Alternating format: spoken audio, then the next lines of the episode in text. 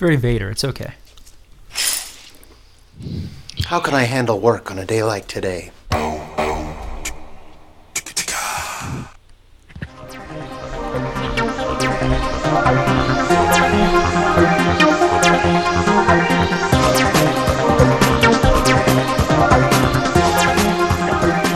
Hey, what's up, everybody? Welcome to Screen Geeks Radio, episode 170. This is Dave. This is Barry. This is Jean Luc Picard. That's like the. Oh yeah, yeah. Jean Luc Picard. Um, so yeah, we're talking Star Trek today. We're gonna have fun. The Star, The Star Trek films. The The films. films. yeah. This is to be fun. Yeah, the TV shows that'd just be way too much. That's a little much, yeah. Yeah, yeah. Anyhow, let's go ahead and talk. Start kick things off with what we've been talk, watching this week. Um, I'll go first for a change, just for the heck of it. Speaking of Star Trek, we've been cu- continuing our uh, journey through Deep Space Nine, and it's getting better finally. So it, it, it's funny. Like seriously, as soon as as Avery Brooks, uh, uh, Commander Sisko gets the beard, he starts becoming less of a tool. How many episodes in before it starts to get good? Like near the end of the third season. Oh, you serious? Because I never, I never watched it, so I, I'm not, no, no reference point. It's not that. awful, but there are parts where it gets preachy as preachy can be, hmm. like worse than Next Generation ever got even. Oh boy. So it's starting to really start pick up, picking up steam, and apparently season four is where just stuff gets crazy good. But until season three, it's really not worth our time. If you think about it, that was kind of Star Trek: The Next Generation too, though. Sure. So it takes a while to get to grow into these things. Yeah. And this was back when when studios and t- stations were actually taking the time to give it a shot. So that's it's a fun show. You know, I think it's worth going through, especially since it's Netflix on, on demand. You know, during the in the watch instantly, it's not like you have to take up a disc spot to do to get watch it or anything. It's getting better. And then I watched Moneyball finally. You know, like right after we do our best of the year episode, which I think it probably most definitely would have been on my list. That movie was really good. I really enjoyed that. Yeah, I'm me too. thinking uh, Walmart has a special edition. It's like a three disc edition for twenty bucks. I might end up picking up. Wow. What's on that? Do you know? It has extra interviews with the cast and with Billy Beane, and there's some Bob Costas show that they did all about the movie and all. Brad yeah. Pitt on Brad Pitt on Charlie Rose. No, no, Is it on there? I hope so. One can hope. Yes, absolutely. So yeah, it's pretty good. And really, that's been most of it. I mean, we're going back through and rewatching Supernatural and stuff, but and Burn Notice and all that. But I've talked about those shows before. So Ethan, what you been watching? Finally sat down and watched Bucky Larson, Born to Be a Star. You're trying to get the jump on taking bullets for the team this year, aren't you? yeah, I'm. I'm. To be honest, I'm kind of glad I saw this film. It's. It's quite something. I almost don't want to talk about it because I don't want to spoil how good it is. Like okay, like like Freddie got fingered good, or good good. No, no. Okay, I'll, I'll spoil one thing. In fact, the ending of the movie. The very ending of the movie is Kevin Nealon yelling John Mayer, then a close up of Bucky Larson's buck teeth, and a zoom into them. Okay. I've heard Don Johnson is quite good in this movie. Watching it made me realize what a good actor he actually is, because I've been watching Miami Vice recently, and I think he's kind of. I always thought he was kind of bad, but no, I realize he is actually a good actor. All right then. Because of Bucky Larson. Yeah. That works. That works. Who would have thought? Not not Machete, but Bucky Larson. No, he did. He's done some stuff back in the day where I thought he was pretty good. But I, I would agree with Ethan. I never thought he was the strongest point on Miami Vice. Mm-hmm. Yeah. Cool. What else, sir? I'll just talk about some uh, movies I revisited. Um, I gave Ichi the Killer another shot after enjoying a lot of Miike films, and I'm, I'm glad I did because I, I was a lot more into it this time. I think because I knew what to expect. Now, did you I- watch the uh, R-rated cut or the unrated cut?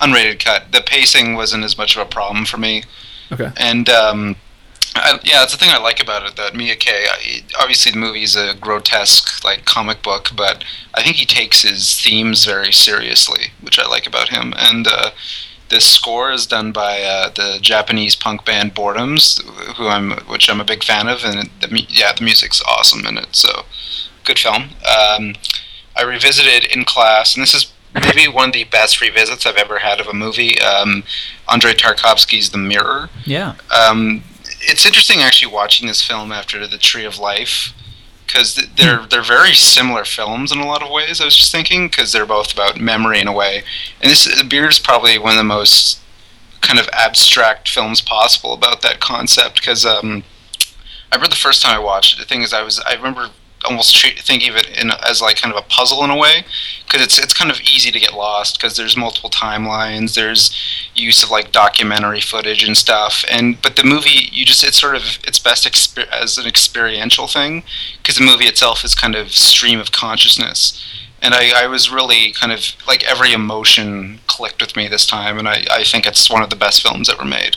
Fantastic. I would have to agree with you. I mean, Tarkovsky's stuff. I, I totally agree with you, Ethan. I mean, I think I think it's almost uh, mandatory and essential that his movies require second viewings because they are so meditative. And but I mean, if you can get into the just use the expression, just to get into the flow of them. I mean, they are so hypnotic. Yeah, The Mirror.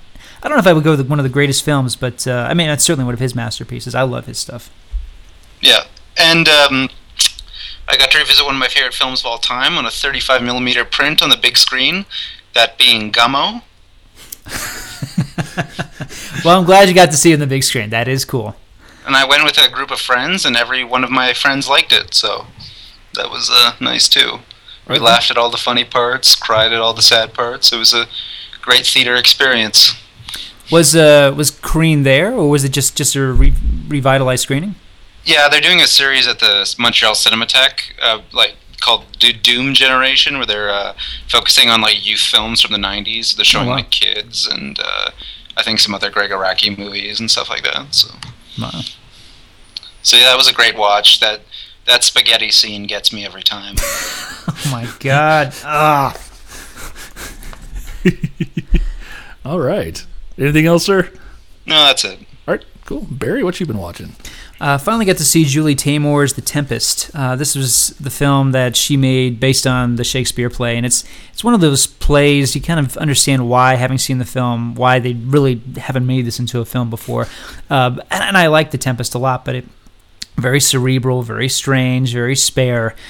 And she made this film, filmed it on Hawaii with this all-star cast, and it's such a misfire. It's visually beautiful casting Helen Mirren in the lead role was very, very interesting. The, I think the problem with this movie is the problem I have with some of her other films as well. I think not necessarily in Titus and Across the Universe, but I felt that at times in that movie, her visual style kind of drowned out. Uh, the material, her visual style kind of drowned out the the lyrics, kind of drowned out the intent of some scenes. And for the Tempest, I felt like her visual style completely made the story very murky and very hard to follow. And I've seen the Tempest on stage. I like the Tempest, but I really couldn't follow her version of it at all. Um, when Russell Brand and Alfred Molina and Djimon Hounsou talk about three mismatched people, when they when the three are sharing the screen together, it's this long 15 minute sequence that's quite funny, the way it's supposed to be staged, but the way they play it, I'm not sure they really understood what the scene was about, and it's just one of the many scenes in the film where the movie just stops. Visually extraordinary, no question, and uh, I, I certainly, in terms of her being a film director as well as a stage director, I wouldn't hesitate to call her a visionary. She truly is, but I just don't think this movie works. I really don't. Um, I really wanted to like it, and I certainly, for about 15, 20 minutes going in, I really enjoyed it, but I, yeah, I can't say I was all that impressed by it. On the other hand, a film from Israel called Late Marriage came out about 10 years ago. This is an amazing film. I highly recommend everybody see this. This is about a man who is engaged to this woman and he actually wants to marry somebody else and the other woman he wants to marry is a divorcee with a child and his society won't allow it. His parents will not allow it. So it's kind of this social commentary. It's a black comedy. It's a very erotic drama, and it becomes a really, really shocking, really violent confrontational movie. I've never seen anything quite like this. Certainly not from Israel. This is one of these movies where I wonder if the actors kind of went into hiding after they made this film because it's so such an. I mean, it's such an edgy film, and it's such a movie that's very much against tradition about family tradition, whether it be Israeli or not. Uh, but I highly recommend this movie. Late Marriage was such a stunning film. I finally got to caught up in a film that you warned me against, Dave, and uh, but I am glad I saw, which is uh, the Mechanic with Jason Statham. I agree with you; it's, it's a bad film. I completely agree. I, and to, to talk about the scene of the film that I know uh, you mentioned, the uh, the hand and the blender scene. Yeah. Yeah, um, I don't know what's worse that Jason Statham wants to put this girl, this little girl's arm in a blender, or that he doesn't and puts meat in there instead, and the movie kind of cops out. And I mm. thought the whole film was like that. Like, in addition to being as, as certainly as nasty and as mean spirited as you indicated, Um, when it comes to the sex scenes, like it was so strange. It almost felt like they were in there to like complete a checklist. They they were so rushed and so quick. And Ben Foster, who was wonderful, completely wasted. I thought, other than the sequence where they are leaving the building, the high rise building, which I thought was a very fast and very exciting set Yes. piece. This is a prototypical Jason Statham movie. It's it's not good. He I doesn't think it's really. a sub prototypical even. Yes, he doesn't get to do anything. This is like another death race. He doesn't get to do anything but sneer at the camera. I certainly thought the character was interesting. Um, you know, his whole hideout of living in a like you know living in that little boathouse or whatever. I thought was pretty cool. But now this was. y- Did you like how it ended? No, no, I did not. what a cheap setup for a sequel. Yeah, completely awful. Kaboom! That's all I gotta say. It's just Yeah, kaboom. yeah, it's stupid, stupid. Uh, last two, um, I did finally get to catch up with uh, Steven Soderbergh's Haywire. Thank you both of you guys for recommending it. I appreciate that. Great film, really, really solid. Um, I, I have nothing to offer that you guys already didn't already say, other than. Uh, uh, yeah, what an ex- what an exciting film, and I think the reason audiences have turned against it is because maybe they can't always follow the plot until everything ends and everything wraps up. But I thought it was actually wrapped up kind of neatly. I thought it was too. I was w- expecting to walk in completely confused because I know that's what audiences have been saying, like, "Oh, I don't understand the plot at all." No, I think it's actually pretty straightforward once you're able to piece the pieces together. I could see people being uncomfortable with the uh, violence towards women in the movie, but at the same time, it's just a fight on equal footing. Exactly, it's a, it's a, it's a, it's it, look, it's a level playing field when it's Gina Carano who is spectacular, and I love that Soderbergh once again fashioned an entire movie around a non-actress. And yes, sure, a few of her lines sound a little flat, but uh, I, th- I think she completely carried the movie. I thought she was not only such an alluring and beautiful and striking actress, but completely carried this film all by herself, and I couldn't take my eyes off her. I think it's a great film, wonderful movie. She was still better than Channing Tatum. yes, yes, I really do. That guy just, you know, I, I figured it out. I, what it is about the guy I can't handle, I just, he always sounds like he's mumbling to me. It's not that he can't deliver a line or that he's not handsome or that he doesn't have charisma. He has those things, but it's just he always sounds like you know he's got like a like a like a gobstopper in his mouth when he's delivering these lines. That's anyway. That's my fifty He's, cents. he, What's that? he's naturalistic. She was naturalistic. I think he just mumbles. I'm sorry, but I, I'm still waiting for a great Channing Tatum performance. I'm still waiting, but you know what? Maybe I need to see fighting. Maybe I do. Have you seen Guide to Recognizing Your Saints? Yes, he wasn't bad in that. He wasn't bad in that. He wasn't bad in She's the Man, for what it's worth. Um, but I'm still, I'm still waiting, still waiting.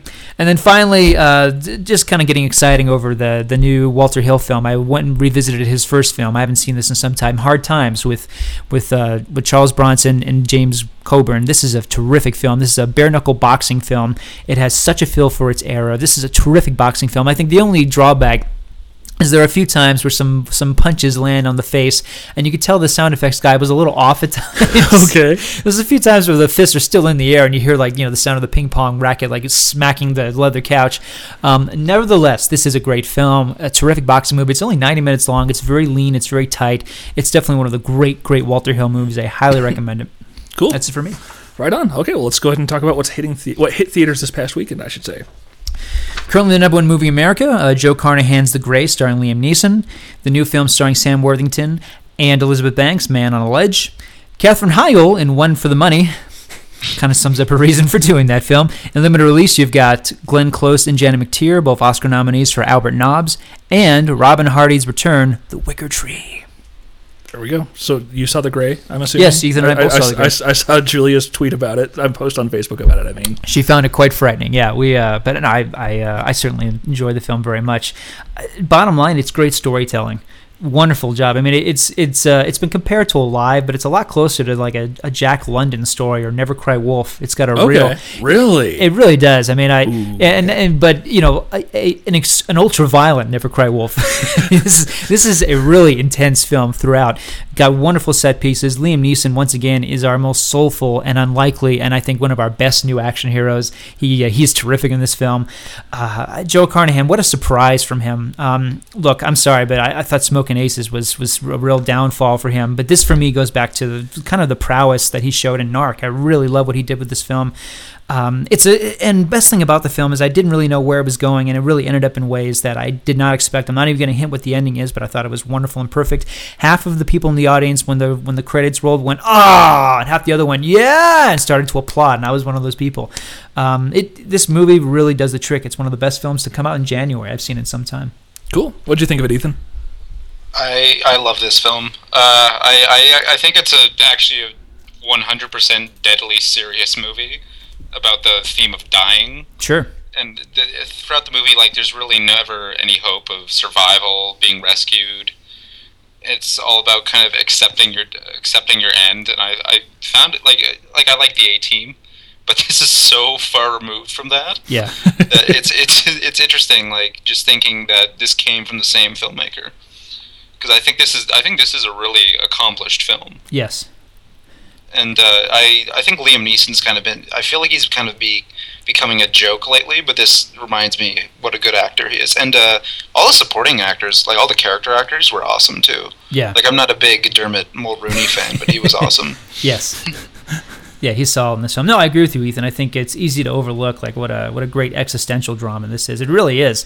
Um, yeah, it just uh, on one hand, like the visuals are what have stayed with me more than anything.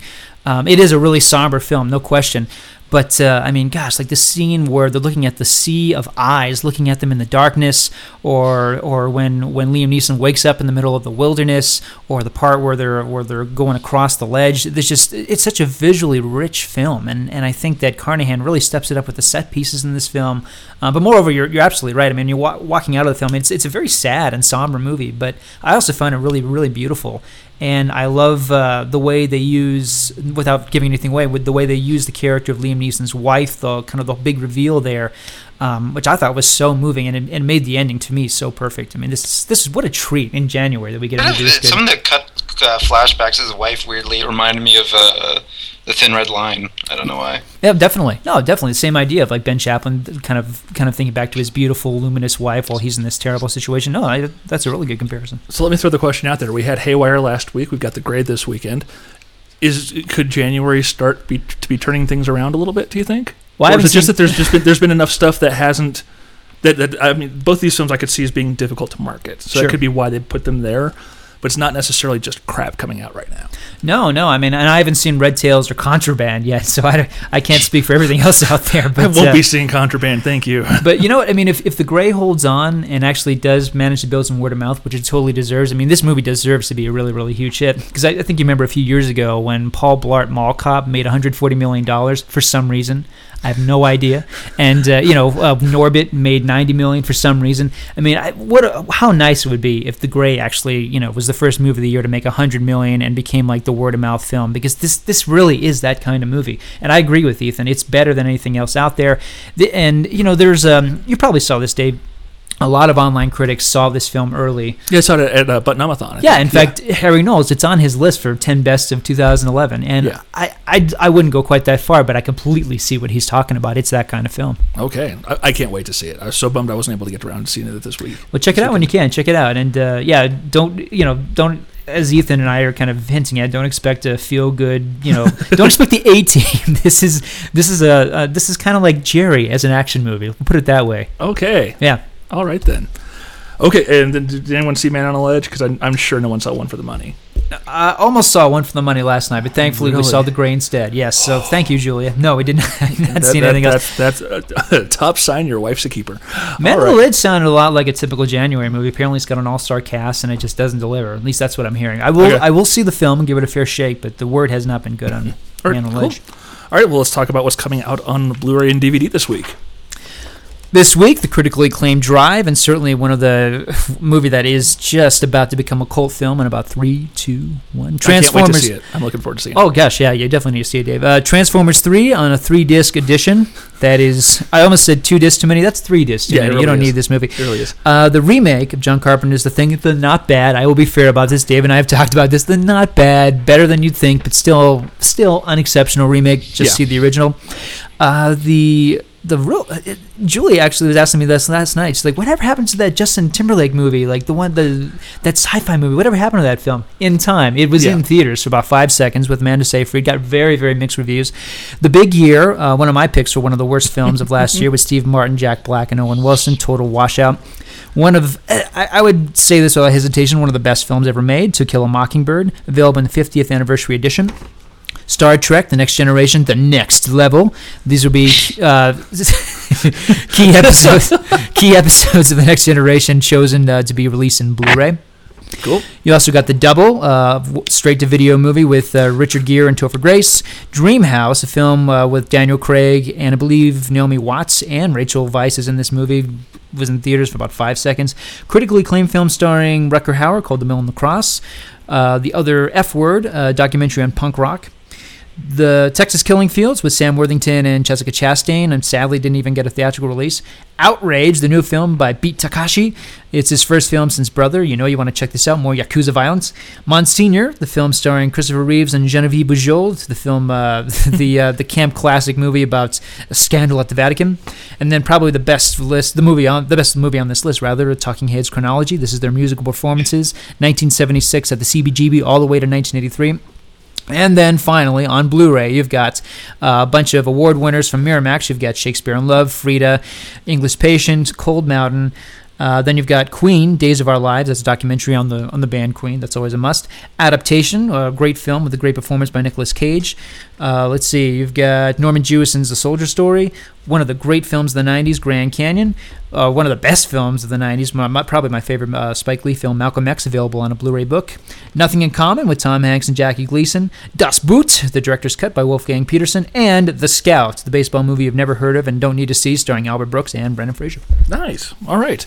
Uh, well, I guess we can move on to our news. I'll kick off with one little deal thing I came across yesterday. Um, I don't know if you've noticed this, but three of Hitchcock's classics have just been hit hit hit on Blu-ray. Uh, Spellbound, Notorious, and Rebecca, all, all previously released on the Criterion. Uh, it's going about 17, 20 bucks wherever you go, but if you have a Costco near you, you can pick them up for 10 bucks a piece, which ain't bad at all. It looks like I, I read the review over at Blu-ray.com, and it looks like these are some pretty solid transfers, and it's supposed to be pretty stinking good. Can never go wrong with Notorious. Yes, yes.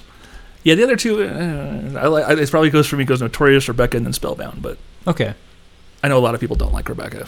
I like Rebecca. I think it's a pretty solid film. It's a creepy, creepy movie. I mean, it's it's the whole ex girlfriend thing. You know, like you know when when you when you introduce someone to your family and your family loves them so much and it doesn't work out, then there's no way the next person's gonna measure up. And it's it's kind of like the horror version of that story. It kind of, it really is. And Laurence Olivier is in it. It won Best Picture in 1940. Yeah, I, I agree with you, Dave. It's a great film. I, I mean, It's not even Hitchcock. One of Hitchcock's favorites, though. I know, I know. It's Yeah. funny, you know, but that's the only one that won Best Picture out of all of his films. Yep. Sadly enough. Yeah. So, all right, let's move on to the rest of the news. Um, Sundance Awards. You know, really, I hadn't heard much, heard of really any of the movies that won. Like, let's see, the Grand Jury Prize for drama went to Beasts of the, the Southern Wild, which I have no idea what it is. That's uh, from what I've heard. It's basically showing. It's like a either documentary or docudrama about homeless people. Okay. No, I think it's uh like a what I heard. It's a combination of where the in George Washington. Where the Wild Things are in George Washington. Huh. Yeah. Huh. Okay. Interesting. All right. Uh, documentary one was The House I Live In, which is about the American cr- criminal justice system, blah, blah, blah. I, I want to see VHS. That's the one that's got me all excited because I've been hearing great things about it. Yeah, I've heard it's excellent. Yeah, it's an anthology, uh, A found footage, anthology, that actually works. I have to see if this is even remotely possible. It's apparently it's quite scary. I also want to see uh, Celeste and Jesse Forever, which is uh, starring and written by Rashida Jones. Supposed to be quite good. Okay. Right on. And then there's the one with uh, Frank Langella and a robot. It's supposed to be quite good. Okay. yeah, yeah. Again, Tim and Eric's billion dollar movie. That's right. That's right. Which actually got really sterling reviews from Sundance.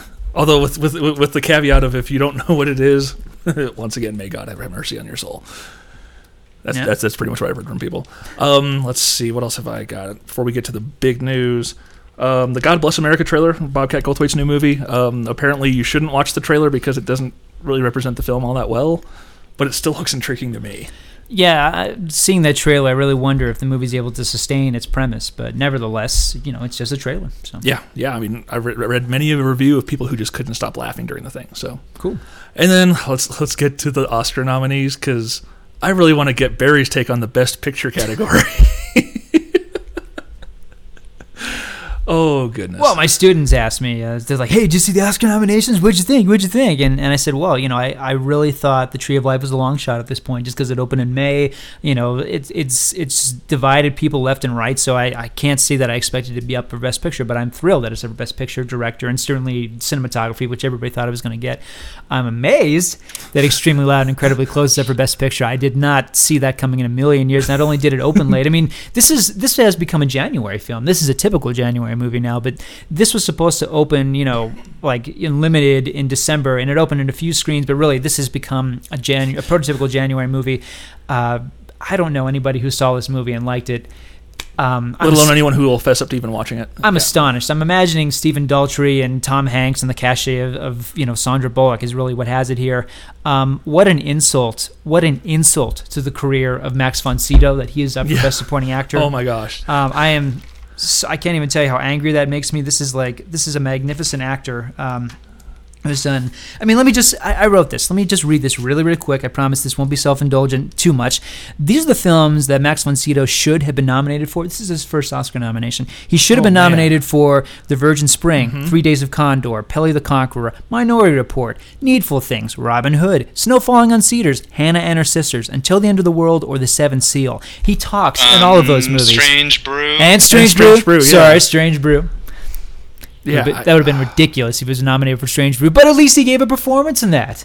This is a man who who speaks two languages and he doesn't speak any in in this stupid, stupid, idiotic, insipid movie. And yet he's nominated for Best Supporting Actor. I mean, what an insult. I know it's just gonna have to like mention it, and you're gonna be wound up and ready to go. Sorry. That's okay. No, no, no. Um, yeah, that's the one that's like, what really? Uh, yeah, I was having seen Moneyball now. I totally understand why it's there. Or, were there any surprises that that that they actually got nominated? You know, like The Help.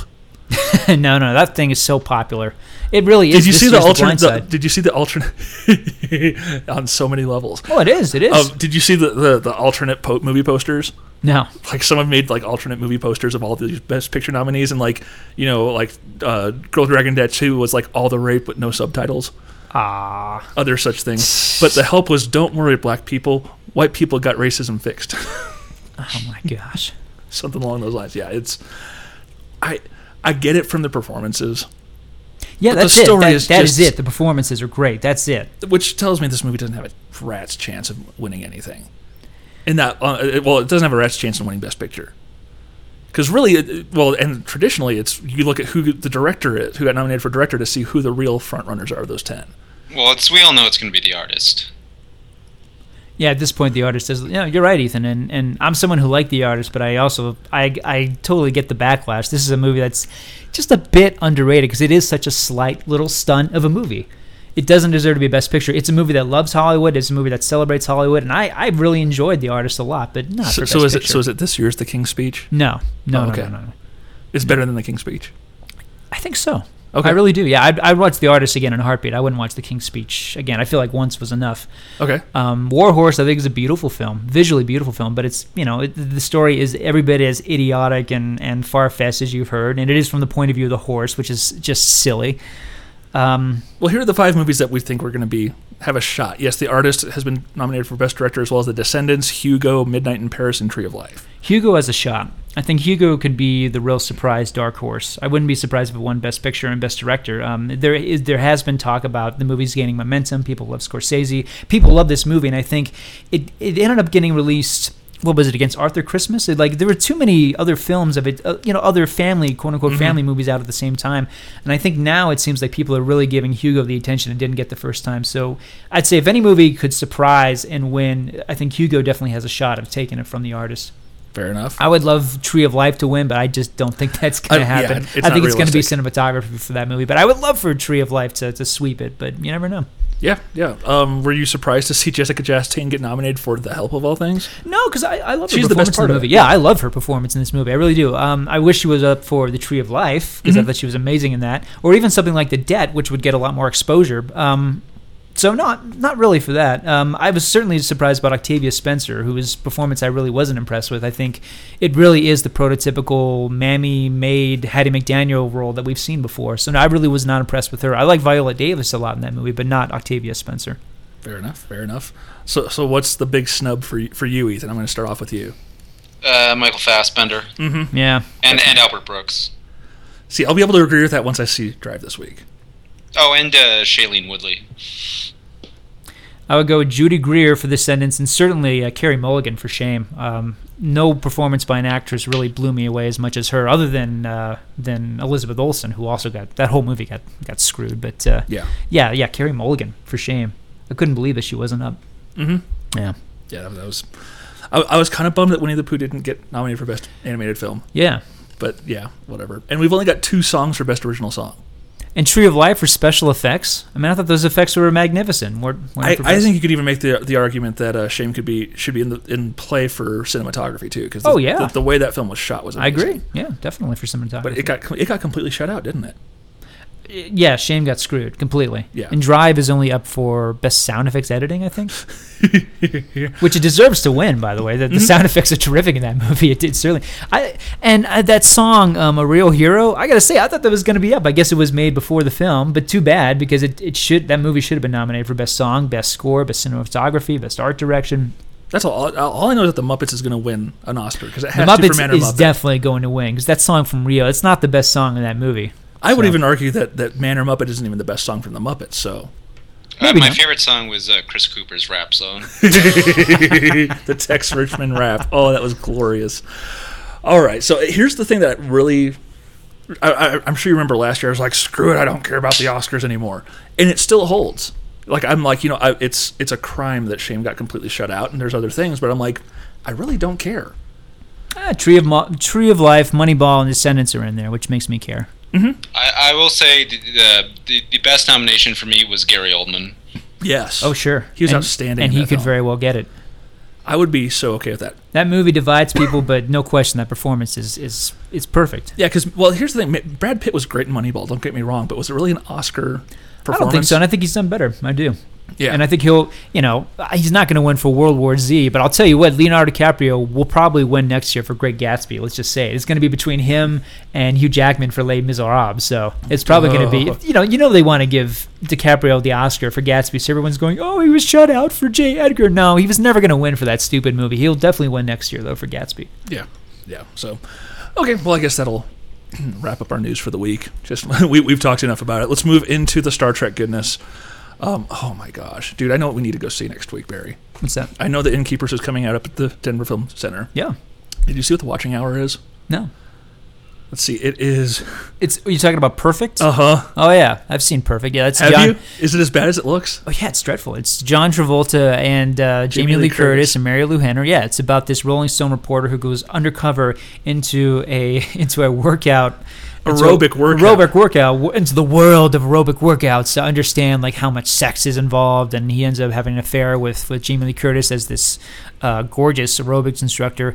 And there's a scene in the movie. uh, I don't know. Have you seen the thrust off scene? That's probably the most famous part of the movie, where it's like this robot, this workout where they kind of thrust for about two minutes.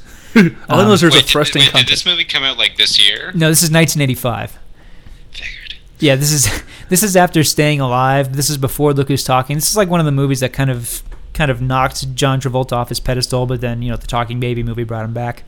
Um, it's a, it's certainly a turkey. I should have I should have waited for the next movie's week next week's movies, but it's like you know, pull out the leg warmer sweatbands because it's going to get Leo leotarded. Oh yeah. Yeah, yeah, and Yeah. and they're going to have a hip thrusting contest. So Oh, absolutely. No, that sounds like if you are a fan of Perfect or I've seen Perfect, this is the perfect way to see this movie. yeah, 35 millimeter. Okay, sorry, sorry. Star Trek. We have more important things to talk about. I've just been looking at that for the last little bit. I'm like, this is that just I can't not talk about that real. Oh quick. yeah, yeah. No, Perfect is uh, that deserves its own episode. I would say. In fact, I think bad Travolta movies in general deserve an episode on this show. You mean a series of episodes? Old dogs. Yeah, seriously, man. I mean, think of the possibilities. Oh man, all the movies I'd have to watch that I just want to hurt myself after. Luke is talking now. Okay, Battlefield. Star Earth. Trek. Star Trek. Let's Star, go to Star Trek. Trek. Dun, Please, dun, for the love of dun, Pez. dun, dun, dun. All right. Um, all right. so, So, so, Star Trek, what was it, 67 to 69? Mhm. Lasted three seasons, has lived on forever. yes, it has. Uh, bef- um, I think a proper way to kind of put this in perspective is first of all to to emphasize what a bunch of network knuckleheads they were for canceling this thing. And to kind of give just a little bit of build up to Star Trek: The Motion Picture, um, not a, not a lot of Trekkies know this, and I'm Trekkie or Trekker. I, I go okay, Trekkie. I, I would say care. Trekkie. Okay, I just want to make sure. Don't want to offend anybody. Um, Star Trek One was originally going to be a movie directed by Philip Kaufman. Not everybody knows it's Philip Kaufman, of course, who made The Right Stuff and Quills and Henry and June. Great director. He originally was going to make a movie because Paramount saw that the the ratings for the syndicated Star Trek were really through the roof. And clearly there was an audience for this. This was in the early 70s. They were going to make this movie called Star Trek Planet of the Titans. Hmm. And the thing about Planet of the Titans in this script was that the original cast of Star Trek was going to get killed off in the first 20 minutes. Really? Yeah, that was his pitch. There was going to kill off everybody. It was going to reinvent science fiction as we know it. It was going to be something completely unexpected. And Paramount said, "You're nuts. You're fired." So Kaufman instead went and made Invasion of the Body Snatchers. Interestingly enough, starring Leonard Nimoy. Yeah. So anyway, so back at Paramount, they're like, "Okay, thank God, Planet of the Titans didn't happen. Let's make our own Star Trek show." So Paramount started to make, of course, Star Trek Phase One. It was going to star Stephen Collins as Commander Decker and the gorgeous and hairless Persis Khambatta as Ilia.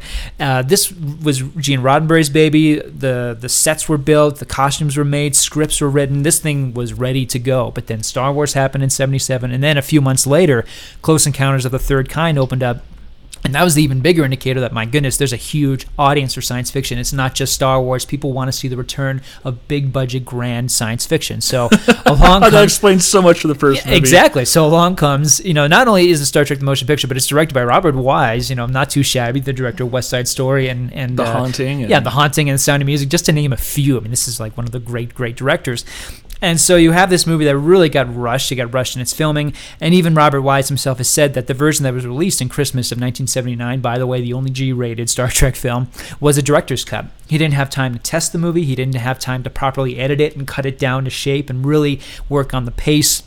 So you have a movie that a lot of fans are not happy with. Before I turn it over to Dave and Ethan, um, I just want to say why I love this movie so much. It is one of my favorite Star Trek films. It's because this movie came out the same year as the VCR. Why do I mention that? This movie was not meant to be seen on a screen smaller than Cinerama. This is a huge, huge movie. For Pete's sake, it's got an overture. It's got that grand Jerry Goldsmith score. It's got gorgeous special effects. It really does use 2001: A Space Odyssey as its model. Oh, and- absolutely. And it, it is a very slow and very mysterious and cerebral and let's say you know very laid back movie. I freaking love this movie because it does try to be an epic sized Star Trek movie. Not everything works, but I I've always loved Star Trek the motion picture. I, I will go back and say one thing. I can kind of see why they canned the show because that third season had some stinkers in it. Hmm. I mean, like Spock's brain and oh, that, that episode is that that episode hurts. Is that the season where they go to the planet and everybody's Al Capone? I think so. Yeah. Uh, yeah, it, it, it yeah, I can see why it happened. That's all I'm gonna say. Um, this movie. Now, have you seen both cuts recently? Yes. Okay, because Yeah. because the DVD we have when we watched over New Year's was the quote unquote director's cut, like the newer version of and it. it is better, no question. It is, but it's so effing long. I mean, do we really need a 10 minute sweeping shot of the Enterprise every half hour? It looks amazing on the big screen, though. I really think people are missing out when they haven't seen it on a big, big, big screen because that's what this movie was made for. I think this is this is one of these movies like Dances with Wolves or The Tree of Life. You really are losing something when you're not seeing it on the biggest screen possible. Otherwise, it does become some something of a chore. I'll admit that. Ethan, what's your take on the first film? It tries. Fair enough. Do you guys like the Twilight Zone twist at the end? I like it. The whole the the origin Yes. of V'ger. I think it's really cool. I'm, I'm gonna be honest. I remember the. I've only seen it once, and I remember. I think I fell asleep towards the end.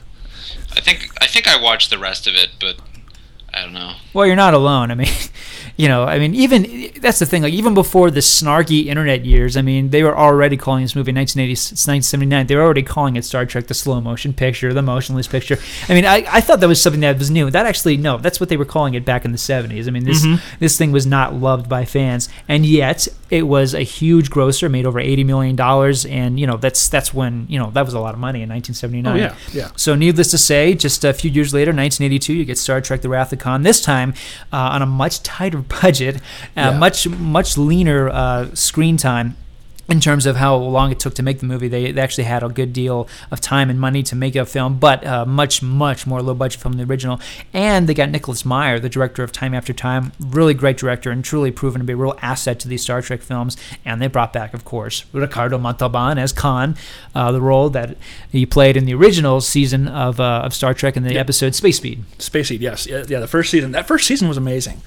Uh, real quick, go back to the first one, real quick. Mm-hmm. The interesting thing that I think most people don't understand is when you watch that director's cut, it's not like the quote unquote director's cuts you see now with just crap thrown in. Like Right. all those sw- broad sweeping scenes were there before. But everything that was added was character stuff, a lot of it on Vulcan. And, Yeah. and it really fleshed out the film a lot more, I Yeah. thought. So, yeah, Wrath of Khan. Um, you know, it's a good movie. I don't, it's not my favorite. Yeah, me neither. I think it's I think it's maybe the most overrated movie in this canon. It's overrated? What? just a little bit. Yeah. Um, what I love about the movie, I love uh, Kirstie Alley as Saavik. I think it's a good addition. I like that there's a For female one Spock. whole movie, yeah. Yeah, yeah, yeah, exactly. Um, the ending, the big climax with, with Spock, I do find really emotionally stirring. It always it always gets to me every time I see it. Mm-hmm. And I love the fact that it's really most of that is between um, Bones and Spock as opposed yes, to Kirk and Spock. exactly right. It's a really tightly paced film. I love James Horner's theme. I think it's a beautiful score by James Horner and Montalban. Even though no one is ever buying that fake chest of his, it's a very good performance. He's a great villain. Come on, he's not built like that. How can you say it ain't so? Yeah, It's a fun movie. It's it's just you know it's not the best of them. I don't think. Well, we should we should bring this up really briefly. I mean, do you think it is a plus or a minus when they make movies that kind of feel like like you know cinematic versions of the TV show? Because to me, this feels oh, like Oh, an episode of the show, and not always in the most complimentary way. I do think when they when they do something that's more cinematic, it doesn't feel like it belongs on a little box. And for me, this this movie plays just as well on the big screen as it is the little screen. Which I think plays as a strength in some ways because it is more of a character piece. It's not quite the effects, you know, wonder that the first film was. Yes. But yeah, it definitely kind of goes back to those TV conventions in some ways, like the like the slugs. Yes. I understand, like it's it's awful because it makes Chekov turn on everyone, but slugs really. There, I must say that scene always freaked me out, though. Yeah, oh, yeah. Especially, especially as a child, those scenes were always very frightening to me. Yeah. Do you like this one, Ethan? Yeah, it's quite good. Uh, I, I guess it's like the fan favorite, but Yeah. uh, you, you're right. I think it. Ch- Oh, I'm trying to think of things to say about this that are kind of original and have never been said before. Um, Good luck it's with good. that. It's good. fair enough. Fair enough. This one definitely is the most hyperbolic, hyperbolically praised film Yes. for a long time. I think for the longest time it was that this is the gold standard, and how dare you say anything else is better? I wonder if that's just because, in compared to Star Trek: The Motion Picture, which really wasn't, it, even though it, like, it, it, on one hand, it's everything the Trekkies wanted, but on the other hand, it's not. It's so, Mm-hmm. it is. A, I'll admit, it's a bloated, lumbering movie, especially on the small screen. Whereas Star Trek Two works well on the little screen. It is such a quick film. It's very tightly paced. It is pretty exciting. It builds nicely, and it really does feel like, like kind of like the Star Trek movie that the Trekkies want. It is, you know, it's pretty lean and mean. Yeah, the first one I think you could say you, could easily have cut that movie about in half and gotten the same story across. Sure. Yeah. Sure. I mean, literally a half hour was sweeping shots. I timed it. You know, I'm just like, wow. And I think because the second one was so tight, it was it was definitely entertaining too. Yeah. I think that's why it, there was just such a disparity from the first to the second movie. I think that's why like, a lot of people really enjoyed the second one so much. And that might be one of the reasons people like the third one so much because it really it really is so closely connected to the second one. In fact, the next in fact, yeah, this movie and certainly the beginning of Star Trek 4, it's a bunch of unbin- b- unfinished business from the previous films. But anyway, Star Trek the the Search for Spock, Star Trek 3 came out in 1984, directed by Leonard Nimoy.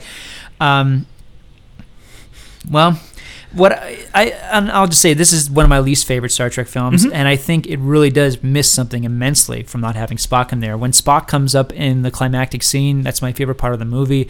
I love the way Leonard Nimoy plays it. I love the way the character is reintroduced. Uh, the opening intro for me kind of sums up the movie.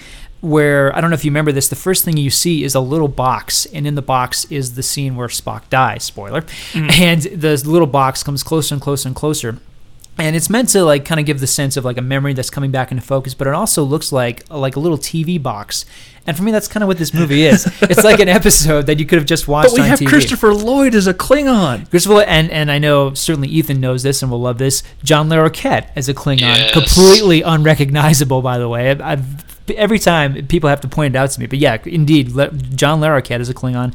Um, I think the the action packed climax is quite good. Um, Robin Curtis is a total snooze, a Saavik, Man, what a, what a difference Kirstie Alley makes. Not that is not that that's worth talking about, but uh, no, I I just I don't like this film. I think it's really I think it's really one of the corniest. People Oh, always absolutely. people always mention you know Insurrection, whatever. I think this is one of the corniest corniest Star Trek films. It's yeah, definitely it's kind of bland. Yeah. There, there's a reason why it, it's been known that the odd movies suck and the even movies are good. Well, you know, I disagree with that just because of how I feel about Star Trek One and another one we'll get to in a little bit. But uh, yeah, I don't know. It, it- for me, this is it. it uh, for me, like once Spock appears, the movie finally starts happening, and that's in the last ten minutes. It, it really the whole thing about about him inhabiting Bones' body really felt forced. Yeah, that was strange. Um, let me throw something out here because I always thought this was interesting. People don't talk about this anymore. In fact, it's probably considered Star Trek heresy to talk about this. But there was speculation that the reason that Saavik was not on the mission in Star Trek 4, by the way, also played by Robin Curtis in Star Trek 4, Uh-huh. the reason that she was not on the mission with them is because of the encounter that she has with, with little Spock. Remember the little, the Oh, little love scene. oh. So there was there was people. I remember at the time in 1986, That people was a were little saying, creepy. Well, people are saying that maybe is she pregnant with his kid? you know, did did she get pregnant in that encounter? Is that why she's been left behind? Apparently, they're saying no. There's no way Spock would never knock up Saavik, even as a small kid. But uh, I don't know if there's not mu- you have much control when it's going on with with with with, with, with Vulcan horny time. especially man, especially you see that finger action, man. That was some some pretty raunchy stuff. Wow. Okay. Wow. All right, well, I, no, no. I want to get back to Christopher Lloyd real Oh, quick. okay, I'm sorry, yeah, Christopher I, Lloyd, I actually think he did pretty well as, as the villain. He Sure, he sure. really just threw himself into that role and wasn't Doc Brown. He wasn't the crazy uncle that you love. He was actually pretty rough. Yeah, it was interesting casting because this is bef- this is the year before Back to the Future, so he was basically known as the guy from Taxi at this mm-hmm. point. So yeah, it was it was interesting casting, and I gotta say he does look pretty good with the with the with the Klingon goatee thing going on. This is probably the, the role that put him most against type for the rest of his career. I think. Mm. Like this is the, the the the sterling example of him going against what he does in every other movie, pretty much. I love his pet in the movie. Do you Yes. remember that pet? I Yes. want that freaking thing. It's like a it's like an evil Gila monster. I love it. And it's at his it's at loyally at his side. And at one point, it, it's funny. Like on one hand, you've got you know the death of, of of Kirk's son, but like who cares Oh. about that? No, it's all about the death of this monster. Were you gonna say something, Ethan? I, I was gonna bring up Kirk's uh, son, but you did it for me. Sorry. Yeah. Sorry. Yeah, Did that- anybody cry when Kirk's son died? I, I, was didn't. like, wow. He Well, I was gonna bring bring that up. Like that compared to like Spock dying, is it's like such a. It's like who cares? yeah. It's like, wow, what a wuss. Kirk's son might as well have been wearing the red shirt. You know. Yes. Yeah. Yeah, because he had about the skills of a, of a red shirt. Yeah. He didn't make much of an impression. I can I barely remember his face. I just remember the face because of the poster. But he looked kind of like kind of like William Katt's mm-hmm. less interesting younger brother. Yes. Yeah. Yeah. I think that's pretty fair. Yeah. Okay. That that was that was a, a plot line that just didn't. That was there specifically to give Kirk something to do. That's kind of what it felt like. Yes. So yeah. Well, on to the voyage home. Um, and again, this is something that most Trekkies know, but we got to talk about this. The reason it's set in present day is because this was supposed to be an Eddie Murphy vehicle. Eddie Murphy, coming off the success of Beverly Hills Cop, certainly Paramount is looking at the grosses of that movie, plus how, how successful Star Trek 3 was, and they said, you know, we need to put our biggest franchises together. So the reason that they were going to set the film in the past is because the crew was going to go back in time, the same thing, to find the to find the thing that with the whales and the probe and all that, and they were going to find a wacky scientist played by Eddie Murphy instead of Catherine Hicks. So it was going to be like putting Richard Pryor in Superman three. What do you think about that, Ethan? I like that comparison. I think it's appropriate. I think it's very appropriate, and it, it's interesting to think. I mean, I would love to go to that bizarro universe and see Star Trek Four starring Eddie Murphy and William Shatner. It was going to happen. Um, it's really, it, and it's it's you know, there's a lot has been written about it. It's an interesting story. Murphy really liked Leonard Nimoy. They talked about it at length. They were going to make it happen. Drafts were written, and apparently, uh, Brandon Tartikoff, the then CEO of Paramount, uh, basically basically said, "Look, if this works, this is going to be the biggest hit in the history of the company. If it doesn't, it's going to kill Star Trek. It's going to kill Eddie Murphy. We're going to be screwed. We're going to have like, we're going to lose two of our biggest franchises." So, uh, to make amends, what they did was instead they stuck Eddie Murphy in a movie that uh, well, Mel Gibson turned down, The Golden Child, and the Gold, the Golden Child and Star Trek Four actually came out at the same time. So, so Star Trek and Eddie Murphy were in playing in theaters at the same time, just completely different movies. But anyway, of course, they got rid of the Eddie Murphy I think they needed to. That that wouldn't have worked because because Catherine Hicks plays the proverbial straight man so well. Yeah, and also you have a love interest that actually really works for that film. And you know that would have been way too much high concept for that movie. I mean, Oh, the, yeah. the, the time travel thing was fine. All the humor was fine. You put Eddie Murphy in there. I mean, it, it probably would have become a little too much. Yeah, you get insurrection. Oh wait, sorry. Well, we'll get there. We'll get yeah, there. yeah. I, um, I love Star Trek 4. I just want to get it out there. And why do you love this film? The, the humor. It's like, it is kind of like, well, bringing up Eddie Murphy, it's basically coming to America. Yeah, it is. It is. That's great. That's brilliant, sir. I love, uh, yeah, and I same same here, man. I, I I do love this film. This was this was for me the movie that introduced me to Star Trek, and I know a lot of people say the same thing. This movie, in such a huge way, brought Star Trek back. It was the top. It, it until um until the J.J. Abrams film. This was the top grossing Star Trek movie, the first one to ever make over 100 million, up for a ton of Oscars. In fact, a lot of people were saying that it had a real shot at Best Picture, but ended up getting about six nominations. Hugely popular. Um, it's easily the most accessible of the movies. Yes, yes. Even people who, like myself, as a child, were not familiar with Star Trek, they saw this movie and it reintroduced them, and all of a sudden, sales of the of the action figures and the video cassettes big just kind of went through the roof. This really introduced Star Trek back. Um, Leonard Nimoy as Spock on the cover of Time magazine. I mean, this thing really made Trekkie and being a Trekkie like a like a buzzword. But wait, what's that scene where like uh, they're they're gonna like teleport away and he's saying goodbye to her and then she's like surprise and she like jumps on him or something? Yeah. Yeah, she jumps into the into the beamer. Yeah. She jumps into the tele- yeah the transporter beam with him. Yeah. Leonard Nimoy directed this one and the last one, and I gotta say, um, the last one was adequately directed, but I think he does a really nice job with this film. I He really think comes into his own. Yeah, yeah, because because the comedic scenes, for the most part, they really do work. It really is genuinely funny. It is a character comedy. It really isn't much of an action movie at all. It's a it's a real character comedy.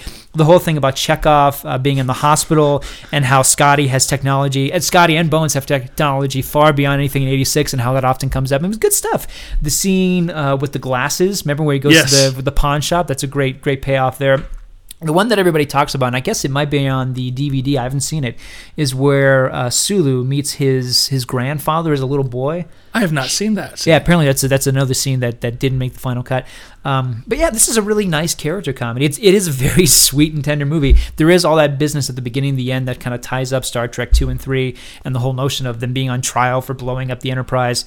But uh, yeah, I, I think this movie really does work. Absolutely. Don't they also dedicate it to the memory of like the Voyager or something at the beginning? The Challenger. Yeah, the Challenger, Yeah, 'cause yeah, the the, yeah, the Challenger victims of the Challenger blown shuttle. Yeah, yeah, yeah, which is very cool. Um, yeah, yeah, that's a whole other subject. But yeah, no, it, it, I thought that was pretty classy too. yes. Um, yeah, no, I think the, the film does work. And then we've we, we've got so they gave they gave Nimoy a shot at directing. That's right. And Fair's Wi- fair. And William Shatner said, "Hey, I'm not going to do Star Trek Five unless you pay me a ton of money." And they're like, "Okay." And he's like, "I'm not letting, I'm not directing this unless you let me direct it." And they're like, "Okay, we'll let you direct it." They're like, "Okay, I'm not directing this movie and starring in it unless you let me write it too." And they're like, "Okay, Mr. Shatner." So William Shatner is the triple threat here.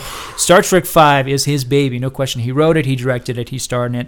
Um, It's not as bad as I remembered. Thank you, Dave. I appreciate you saying that because this is uh, this is always the one I have a hard time defending. But uh, I I think it's wildly uneven, no question. But I like this film. I always have, and I'll tell you why. Let me just get it out of the way. All right. Yes, the fan dance scene does not work. It, it wouldn't work with anybody. No. It definitely doesn't work with the lovely Nichelle Nichols. It doesn't. It wouldn't work with Scotty. It wouldn't work with anybody. That scene is stupid. It's a. It was just a bad idea for a moment. Um, the way Scotty is often used as a punchline in this movie, and that Well, we have to mention the best scene in the movie, which is when he hits his head. yeah, this is what they played Yeah. in every trailer. he turned into like Jerry Lewis for this Yeah, movie. yeah, and or then- Chevy Chase is probably a better way to put it. well, you know what's weird is right after that, there's that weird moment where Uhura is comforting him and almost like hitting on him. It's like, who are these characters? That's a really weird moment there. The finale is really, really lacking. As soon as it gets to why does God need a starship, the, the it it jumps off a cliff. It's it, it, it there were well there's more to talk about the ending but yeah i'll admit the ending is very clunky and also the the humor which was such a selling point for star trek 4 is overused here it's really really problematic and really forced in some scenes now here's why i like this movie mm-hmm. and i want to i want I'm, to I'm wondering this if it's the same reason that Steph likes it, and why the reason that I've noticed. it might be. Yeah, I want to defend this movie because I really feel this movie gets a bum rap. And oh, look, I'm not saying it's a great movie, but I think it's it really deserves some reconsideration. For one thing, I love Laurence Luckinbill as Sybok. I love that character. I think it's a fascinating character. I love the way he plays it somewhere between like Moses and Charles Manson. I love all the scenes of I'm going to take away your pain. I love the way those scenes are directed. I love the way the scenes are acted, particularly DeForest Kelley. The mm-hmm. scene where Bones has to confront his past. That scene is so moving, and he is so good in that scene. And it's such a stunningly well done scene that it, it makes me forgive so much of this movie. I like the Western motif. I know Okay, those yeah, scenes of them yeah. all on horseback is a little silly, but clearly Shatner was trying to like do a do a John Ford thing. And I think it's really interesting the whole the whole Western town motif that pops up. And you know what? The search for God, I know how silly it is, but it's Star Trek. I think it's a really, really cool idea for Star Trek. There really is a sense of mystery there. And I think it's such a, it's such, it, it really is like, okay, we've taken Star Trek to so many crazy places. Why not go to like one of the most logical places of all, the, the, the search for God? Um, yeah, I, I really do think that there's a lot of great character stuff in this movie and a lot of really great ideas, even though it didn't come together. Um, last thing I'll say before I turn it over to you guys, there is a, a scene that will appear on the DVD, and it's also on YouTube, of the rock monster that Kirk was supposed to battle in the climax. There was supposed to be this the the monster that does is not God. Spoiler: the monster that appears is not really God, um, but he attacks them and he attacks the starship. He actually at one point made this rock formation come to life, and it was Kirk versus the rock monster. If It- you it see, it look like the monster in Galaxy Quest? it looks kind of like the thing from Fantastic Four. Okay. Only cooler. It's got glowing red eyes. It's creepy. It's really cool. I recommend looking at the footage. It's Huh. really, really great. For whatever reason, they didn't use it. This movie, for me, it came close to being really great, and for me, it's a really admirable miss. Ethan, what do you think of this one? I'll let you go next. Again, really, after Scotty hitting his head, what, what is there to talk about? That's true. That's true. I the, the thing that, that Steph brought to my attention Oh, and the rocket boots.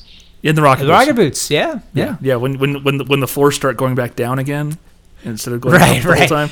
Well, if you're gonna, if you're one of those guys who pauses it to look at the numbers, then yes, you're right. It's a flaw. It's a flaw. Well, it's fun. Well, here, here's here's the big thing: is the western scenes and the scenes with the ter- take away your pain, especially with Bones, is that this film does find a way to highlight the camaraderie and brotherhood between Bones, Spock, and Kirk. Until they go to sing "Dumb Row Row Row Your Boat," the campfire stuff actually kind of works. It's like you're gonna pick. That's the song you're gonna pick. Really, really? Okay, y'all are a bunch of old farts. They're better campfire songs to pick. Like any Sure, other campfire sure. song besides "Row Row Row Your effing boat" would have been a better pick. I like that scene. It's different. But the fact the fact of the matter is that it does show just how far these guys are willing to go for each other, especially after you know Bones has been taken in by Sybok, and the other two don't go. He's like, well, I guess you better count me out too. It's you know just how far these guys are willing to go for each other, Right. and that's something really to that that's really is a gem of the film. I agree. It's it's easily for me it's the strongest part of that film. Yeah. So yeah, Yeah, yeah. Shatner meant well. I mean, just put it that way. he, he, There you go. He wanted. He. I mean, there's all these scenes in the movie where each of the crew really do have all their own moments. So he really did, did you know, try to generously spread out the screen time. Unfortunately, the moments that he gives them are really campy. unfortunately, Doohan is just hitting himself his, himself in the head a lot. Yeah, it's yeah, it's a shame. It's a shame. Yeah, yeah. All right, so we come to six. This is actually my favorite film. Yeah, yeah. This is It's uh, my favorite as well. yeah, it's mine too. I will say the one downside is that they got Tina Turner to play the Klingon. Because if you saw the hair, come Oh on, come on, dude, that was like some. That was one of the worst Klingon makeup jobs they've done in the entire series, easily. And, and I was just like, I saw him, I'm like, it's. It, are you gonna start singing "Rolling on a River" here pretty soon? but that even that with that aside, the film is amazing. Yeah, yeah. I, I love the tone that it sets with the Randy Edelman score, which is really, really brooding. And the opening, I mean, from the opening scene to the, I think the perfect, perfect close. I mean, for me, this really does feel like a definitive Star Trek movie in terms of its pacing, its story, the dynamics. I mean, everybody knew this in 1991. They certainly know this now. This movie was about perestroika. It was about America's really uneasy treaties with the Russians that was going on in the late 80s, and that's obviously what's going on between the humans and the Klingons. I love, I mean, forget Saavik. I love Kim Cattrall as Valeris Yeah. her mind meld scene with Spock, I think, is just mesmerizing. I love that scene. Um, Christopher Plummer as Chang, uh, Yes. you know, as good as Christopher Lloyd was, I love Plummer as the as the as the original as the original as Shakespeare in the original Klingon spouting Klingon. I love his performance. Love what he does. Um, yeah, I, I think this this really is a perfect Star Trek film. It is. There's there is one really cheesy scene though where uh, s- you know Spock is talking to Kirk about the Klingons and you know he's you know, he's, he's having second he's second guessing it because you know they killed the son what and then they're like Spock's like they'll die Jim and he's like let them I love that moment. Yes, yeah, that's a great moment. I agree because yeah, he's thinking about his son, and yeah, it's uh, it's almost like he's Reagan right there talking about the Russians. It's good stuff. It's it's just such a good movie from top to bottom. The special effects of the time were oh really. and the, pri- Yep. the, the prison the prison's awesome I love the prison scene. Yeah, that's good stuff. And John uh, John Schuck as uh, let's see, yeah, John Schuck. Let's see, who is he playing? No, you know, I'm trying to think of. I'm trying to think of uh, the actor who plays um, Worf. Plays the Michael grand- Dorn. Thank you. Michael Dorn is in it. He plays the grandfather Yeah. version of which I think is a really nice touch there. Um, yeah, the action sequences are great. I love all that silliness about Iman as the alien who seduces Kirk. when it's Kirk versus Kirk, I can't Yeah. believe I kissed you. It's like it must have been out of your dreams. I'm like, they got. He actually said that line. He Wow. Yeah, it's good stuff. And when he battles himself, I mean, that's like right out of the original series. Oh, I, I love this movie. I really do. It's a it's a terrific sci-fi action movie. It's a really mm-hmm. thoughtful allegory. It's a great character piece. I mean, for me, it's this is this is basically what I think J.J. Abrams achieved 20 years later. I think it's Great, great Christian Slater cameo too. Yes. Yes, wonderful Christian Slater cameo. Perfect. He's like yes. shows up. Hey, how's it going? Like that. That's when that was like when you're like, okay, this is the power of Star Trek. That's right. Yeah. When, Just like when Bryan Singer was a was a, a you know ensign or whatever in Nemesis. You know, it's just like I want to be in Star Trek. yes, and Tyler Perry and J.J. Abrams Star Trek. Yeah. Hey, he's good in that. That's his Yeah, best yeah, performance. there Who are you we go. kidding? There you go. There you go. All right. So, So, they, so we think we're done with the Star Trek movies. Yes. Well, you know what? Paramount thought they were done because uh, I should have said this before, but, but uh, really quickly, I should point out that after um, after Star Trek Five was a huge disappointment, not to mention a critical and audience uh, disaster. Paramount was going to rip out their Star Trek Starfleet Academy screenplay. That was going to happen. You know, they were going to do the young the young original crew well before uh, Abrams ever did it. But thankfully, uh, Undiscovered Country was a big monster hit, so along came Generations. Um, before we talk about it, I want to ask both of you guys, and I know Ethan, you're maybe I'm, I apologize, you might be a little bit too young for me to be asking you this question, but I want to ask you both: Did you guys know what happens to Kirk in this movie before you saw the film? Yes. Yeah, did you, Ethan? Wait, what? ha- Oh, that he dies? Yes. Spoiler. Sorry. I remember hearing the original ending okay. where, s- where where where it was Kirk gets shot in the back. Right. And I was like, that's awesome. And then, oh no, no, but we can't have that. Right, right. I always found it so fascinating that it, you know, this came out in 1994. This is well before the internet, and yet the fact that Kirk died in this movie was one of the worst kept secrets in Hollywood. Well, the novelization came out first. The novelization, right? The novelization came out, and I think news must have worked. News must have leaked about the original ending, which was such a disaster. Mm-hmm. Which, of course, they reshot. It's not in the film.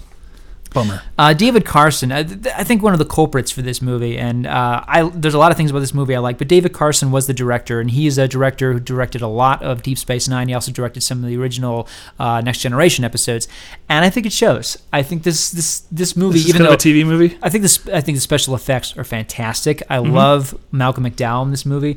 I love the whole notion of the Nexus and all those scenes of them in the Nexus. I think are fantastic. Um, but yeah, I do think there is a flatness and a kind of a TV movie feel about about this that that makes it lesser than the other ones. The whole thing about Data getting his, his emotion chip working and everything was a little TV-ish. I will absolutely grant that, but I still loved it. I loved that that progression of the character. Did you? I didn't like the introduction of the Next Generation team on the holodeck doing their doing their pirate. I thought that was considering considering the introduction that the original cast got in the motion picture. And I know like you can't get a scene where each of them beam down once at a time, but I, I just thought it was such an indignant and silly way to introduce the new the new crew. I really I didn't did. have a problem with it. You didn't? the the pirate ship. yeah, the pirate ship. I thought that was so silly. Great scene. I thought it was fun, but I mean, if, if we're going to talk about something that's just hokey, the whole thing about about his nephew meeting his ultimate end, and he was a little bit heavy-handed. Yeah, that was kind of a heavy scene for a movie that's actually pretty lightweight. Yeah, Which uh, I, I think I know the answer to this one, but which which of Kirk's death scenes did you like better, the first one or the second one? I think the first one was the better. yeah, yeah. I think it was a much more beautiful, more, but just a better send out than a bunch of old guys running around a mountain beating each other. yeah. Wait, you guys know the joke, right? Where it's always like captain on the bridge, bridge on the captain. wow, nice. Wow. I like that. I how have I not heard that? That's outstanding. It's a good movie. I thought I, I was happy with it when it came out. Yeah, Um, it's not my favorite next gen movie by a long shot. it's fun. I don't think it's bad. I really don't. Um, I, I just think it's one of the. I don't want to even say the lesser films. I just don't think it's as good as, frankly, I just don't think it's as good as uh, Undiscovered Country. But, But I mean, this was the movie that really brought, you know, th- this was the Star Trek film that really brought the whole buying a movie as soon as you can to light in the home in the home video market because you had people paying the hundred some odd dollars to get a VHS copy of this movie, Right. Which had just never happened before. People were like it costs that much. I'll just go rent it at Blockbuster or Warehouse or wherever the heck it was. Because it's Star Trek, and it had been the first Star Trek movie in however long it had been. yeah. It was we. I have to own this movie. I'm like, who would pay that kind of money? And now it's you know, Yeah. It was a, you know, you're right, Dave. It was a really, I mean, I It really remember- I remember presented the that too. consumer demand. It was it was a, such an event film. And uh, do you remember that Taco Bell actually did commercials for this movie? They would Yeah. always cut to Kirk going, "Let's go!" from the from the first scene of the movie. Yeah, I mean this was this was such this was one of the biggest event movies when it came out. Absolutely. Oh, I camped out like three hours before it came. You know, the the. the this is me when I would go to midnight showings on Friday night. Like after uh, hang out with my friends on Friday, we'd go Friday night, not Thursday night, because Yeah. that hadn't happened yet. But like the line was out the mall. It was up at Chapel Hills, and you know, you everyone's like, "Oh, why did we get here so early?" Because we were like the third people in line. And then like a half hour later, it was holy crap. Yeah, I'm glad we got here.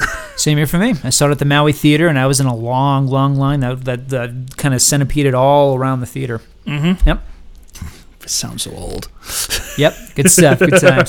yes, indeed. Yes. All right. Well, Generations was uh, certainly successful and successful enough to merit another Star Trek film, and Paramount certainly wanted to expand on their their uh, tentpole, not only in terms of having the Next Generation, but including the Next Generation world in, in the new film. So you had director Jonathan Frakes, Mr. Commander Riker himself, uh, directing Star Trek: First Contact and introducing Alice Krige, um, the wonderful actress who was in uh, Ghost Story and amongst other films, uh, playing the Borg Queen, which is by far my favorite thing about this movie. This is a very, I think, a very strong film, and I It's love. it's a Star Trek zombie movie. oh yeah, yeah, yeah. I can see that. But that, for me, this was like another. This was like another voyage home. Like it, it just kind of really opened up uh, popularity of this. Mm-hmm. Um, certainly, all the stuff with with James Cromwell really Yes. helped a lot. I think it's easily the best of the Next Generation movies. I don't think it's even close. I agree. Uh, yeah, it was my introduction to Star Trek. I, I'd Oh, seen cool. this movie a lot of times as a kid, Right on. and I, I haven't seen it since, actually. It holds up amazingly well. Yeah, that opening shot I think is so disturbing and so striking. The Yes. the long pullback shot. I mean, it's just it's just a great way to open any film. Absolutely, yeah. It's I I love them, and and it's where Park Picard becomes a genuinely unlikable character. I think just Yeah. because of you know he's like you know what, I'm if you, if I, we see someone what do we do just kill him you're doing him a fa- doing him a favor like holy crap dude Yeah, and uh, the whole thing of of, of uh, data being assimilated, I thought was really striking. The whole resistance is futile from coming from him, I thought was really really striking as well. And um, yeah, this is a really it- it's it's an exciting film. It's really well directed. it gives Um, everyone something to do in a good way. I think Yeah. as opposed to you know an upcoming movie. Yes, it's very yeah. Truly, First Contact was very strong. And and and last thing I'll say is I found the scenes between the Borg Queen and Data um, disturbingly erotic. Yeah, Yeah, very much so. yeah, Yeah. because it's kind of her taking his innocence in a lot of ways. Oh yes, yes, I would put it that way. Absolutely, Yeah. and I'm sure that's how they meant it too. So, absolutely, yes. all right. Well, well, First Uh, Contact. I have to mention that. Sorry, Go ahead. I have Yeah. to mention I'm a huge fan of the uh, Star Trek uh, Borg first-person shooter. Oh, Yeah. That that was at uh, it was at the chalet that I um, I'm in middle school. Uh, my school always went to a ski trip in Minnesota, and it was that game was at the chalet. And whenever we weren't skiing, we'd always play it. That's Nice. awesome. We have a penny arcade over here, and they actually have that Star Trek Borg first shooter game here in, in uh, Manitou Springs. So Yeah. Cool, cool. I haven't played that in a while. Now I'm gonna have to. I'm gonna have to this summer. Oh, it's fun. It's fun. It still holds up. Right on. Well, First Contact, uh, you know, sorry to get so monetary about this, but First Contact did make over $90 million. It was one of the biggest hits of 1996 and certainly one of the most acclaimed. And, you know, another film that really just kind of not only brought a shot in the arm to Star Trek, um, but a movie that really brought popularity to the Next Generation crew, which really, and I think Frakes did a great job directing it. I agree. I think he did a solid, solid job. This is a very ambitious movie, and there's a lot of really striking, striking cinematography. You can tell he kind of he kind of you know got his you know broke in a little bit doing the TV show some, and then he's just kind of went flying with it act with with this film. Yeah, it's a it's a really compelling and also really exciting action movie. Absolutely. Sorry. Okay. No, no, no, that's okay. No, it, it's good that we, we talk about First Contact because now we're going to go for his next film, uh, the movie that he directed in 1998, Star Trek Insurrection. Um, This was them trying to recreate the, the Star Trek Four magic. I think in Yes. a lot of ways. yes, uh, I, I agree with that. Um, I think the first mistake they made was uh, F. Murray Abraham as the main villain. Oh, his makeup is horrible. Yeah, his makeup is dreadful, and I I think it gets in the way of his performance. I really do. He's he could be a wonderful actor. I don't think this is really his movie. Um, I like Donna Murphy as the love interest they introduced for uh, Picard. I thought she was quite good. Everyone's horny in this movie. Oh yeah, yeah. No, it's kind of like Porky's in space. Yeah. Yeah. That's why I call it Star Trek Erection. Nice. Yeah. Yeah. Um, now I'm not crazy about this one. This was the movie that made me realize that really Star Trek Five wasn't all that bad. Thank you. Um, I, I think the Fountain of Youth angle is really fascinating, as well as the the the moments where the characters become become invisible. I think there's some cool stuff in this movie, but I don't think it adds up to a really good movie. No, not at all. No. no. Like seriously, the next gen movies really establish the low bar for the Star Trek series, I think. Let's see. There's there's a scene where Worf gets a pimple, right? Let's Yes, because he goes he goes through puberty again. and doesn't, I doesn't think it all starts off the, the, the downward spiral is, spiral is the first scene where they're singing the the, the, the song from what I have a Shades modern, of Row Row Row Your Boat. No, no, yeah, it was absolutely. It, it was just it hurt so bad. You know, I am the model of modern major general. That's right. That's right. I forgot about I that. was just like that. That's how you're going to reboot Data.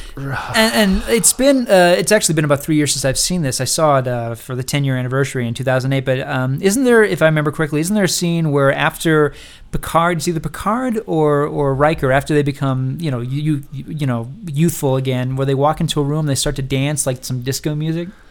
I'm sure there I seem was. to remember that moment. I remember Troi and Crusher talking about how their boobs were getting perky again, and yes, I do I was remember just that like, moment. Yeah, yeah. really, Yeah. that's where that's where. I'm sure Wil. Wheaton really regretted that he couldn't be in this film. Yeah, well, yeah, Yeah.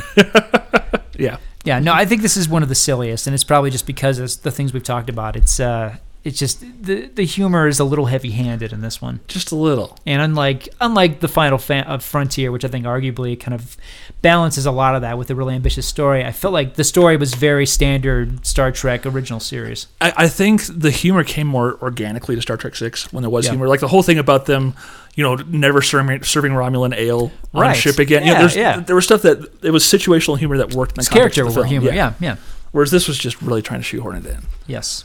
I, yeah, I mean, I really appreciate Frakes as, as a director and a lot of work he's done since then and Sure. before then. Yeah. And I don't say that because he's coming to Starfest this year, but it's just I really Doesn't appreciate hurt. the guy's work. I agree. No, I even even with, with the film he did, Clock Stoppers, I thought he did a fine job with that film. But no, I, I it's not that Insurrection is badly directed. I think it's simply the screenplay. It just, Yeah. just makes a lot of mistakes, and I think it's trying to trying to catch people's attention after you know this this series obviously peaked with with First Contact in Mm-hmm. terms of the next generation, and this one just can't live up to it. Though it tries, it really tries.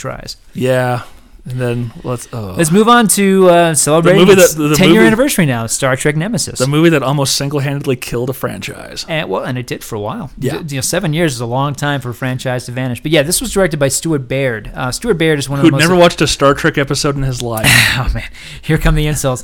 Uh, Nemesis. uh, The, let me say about Stuart Baird. He was uh, critically acclaimed as a director, uh, not only a second unit director, but also an editor of a lot of great action movies. And he v- eventually directed Executive Decision and U.S. Marshals, not classics, but I think two solid action yeah, movies. absolutely. Um, and I think where Nemesis succeeds is as an action movie. I think the action sequences, particularly the opening stuff, um, I thought you know all the all the land stuff was really exciting, really well done. Um, one of my big problem with the film, frankly, and it has nothing to do with Tom Hardy's performance, which is good.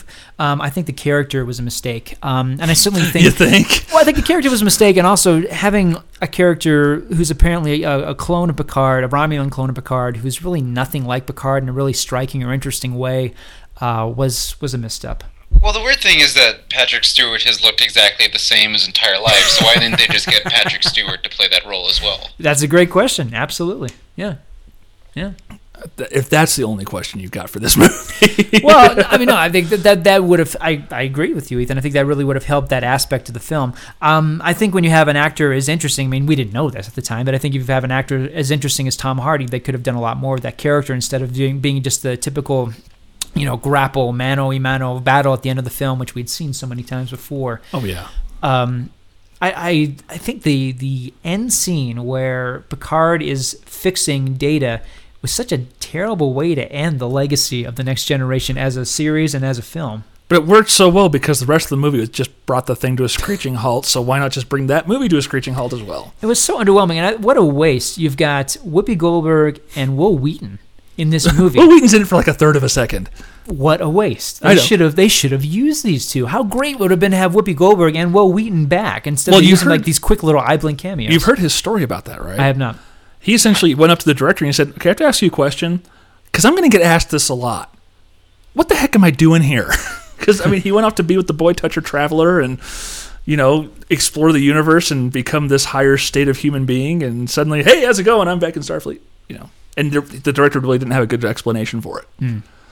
So I was that gonna of say, did yeah. him, did Ron Perlman and Tom Hardy like? I feel like they kind of had like a gay thing going on the entire movie. Hmm. Anyone else feel that? Like, there's that scene where like, of course, Ron Perlman plays the alien guy, and he like puts his hand on Tom Hardy's chest. I'm like, that's an interesting relationship. I hadn't thought of it before, but now that you mention it, you're probably onto something. But that that oh, great, What? great sex scene too when he's like doing the mind meld thing, and like Counselor Troi like sees Tom Hardy at first. She's like, no, but then it's Ron Perlman, and it gets even worse. that was a strange. Yeah, that's that's their honeymoon scene, right? With Yeah. with uh, with Yeah. yeah. That's a that's a that's a particularly disturbing scene. yeah. Yeah, Once again, Star Trek Five wasn't that bad. thank you. yeah, there's some interesting stuff in this movie, but yeah, it just it really does not come together. I remember being tremendously disappointed when I first saw this film. Um, well, I think I think the story that Wheaton re- relayed kind of applies to the entire movie. They really didn't think a heck of a lot out for this movie. yeah, yeah, I felt like they needed to. The I mean- lighting was less than flattering. We'll just say. Yes, yes, and you remember the tagline? It was the final voyage. Uh, you know, the final. Vo- and so, I mean, like they were making it clear this was probably most likely going to be the final, you know, final movie for the next generation crew. But what a I'm sure they wanted to, you know, leave their audience to ask him for more, but most people I knew walked out saying "good riddance." Yeah. If this is where it's going, yeah, they mm-mm. they clearly peaked two movies ago. yeah. Yeah, the la- the, the last thing I want to bring up as an anecdote was I saw this film with uh, my then girlfriend Julia and her father Craig, who's one of the biggest Star Trek nerds on the planet. Mhm. And not only did he love this movie because you know it's kind of the whole thing of like, well, if it's Star Trek, it can't be bad. Um, we saw the film in this theater at the Chapel Mall, Chapel Hill Theater, and you know a lot of kids there, you know, because it's Star Trek. In fact, it was a sold out, packed open night screening. And there's a scene in the film where uh, Commander Riker, played by Jonathan Frakes, and uh, one of the Romulans are having a tussle and they're battling and they're on this big tower. And the good guy gets the upper hand and beats the Romulan that falls to his death. Ah! And my father, getting so father-in-law, getting so excited and caught up in the moment, yells out as loud as he can, "So long, mother!" F-" in the theater, in the theater. And I'm like, Dad, Dad, it's PG-13. There's kids here. He's like, Oh, oh, I'm, I'm sorry, sorry. Nice. Okay, then that that's that's all I have to say for Star Trek Nemesis. you. You have a better memory of it than I do. Uh, what can I say? yeah, Yeah, yeah. So then we went how long without another Star Trek movie? Seven years, which is a long time for any franchise to take a break. I mean, that's almost like James Bond, uh, 1989, License to Kill, all the way to GoldenEye in uh, not- in, two, in 1995. Um, yeah, it's a long time for for a franchise to take a nap like that because you just assume it's gone. Yeah. Um, but yeah, lo and behold, uh, J.J. Abrams of all people, which I, I certainly I can't say I was crazy about the announcement at first. I'll be honest. Um, Okay. Because I think maybe just because um, I'm married to someone who loves Felicity so much, and I've seen his name at the end of every episode of Felicity so much that I've for years I thought of J.J. Abrams as the guy who created Felicity. Okay, so you hadn't watched Alias. Uh, yes, and I thought Alias was quite good actually. I did until it started just going off the rails, like in the fourth season or whatever. Yeah, yeah, I agree. That for, yeah, that was yeah. The- it did it did go in some really silly directions, but no, I, I actually liked Alias, um, and I, for that matter, I really loved Regarding Henry, which he also wrote.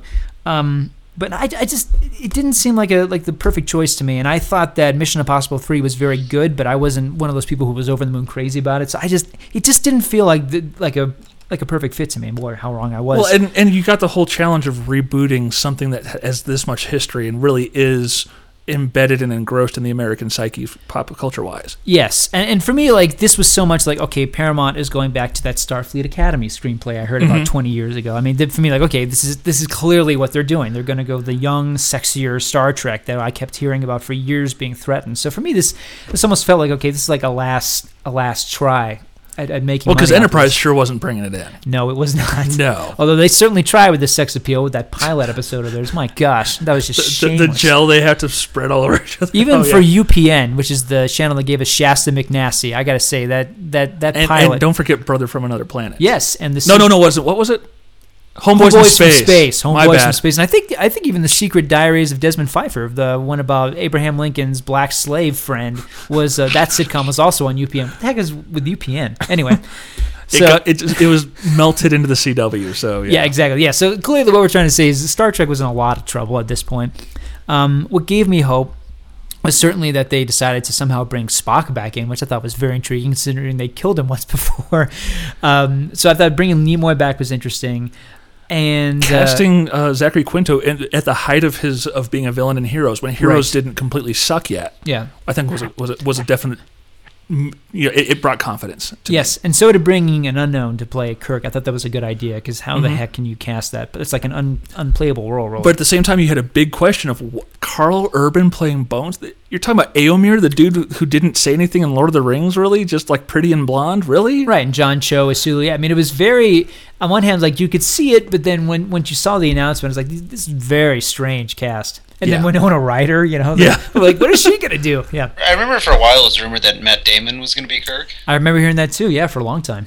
Yes. Yeah, I don't know how how close to truth that ever became, but uh, But if Matt Damon. became became Kirk, I think the film I, it wouldn't have been as good a film. I don't think. well, I think it would have been too much of a star vehicle. Mm-hmm. This way, it really is an ensemble piece. I love. Uh, Pegg is Scotty.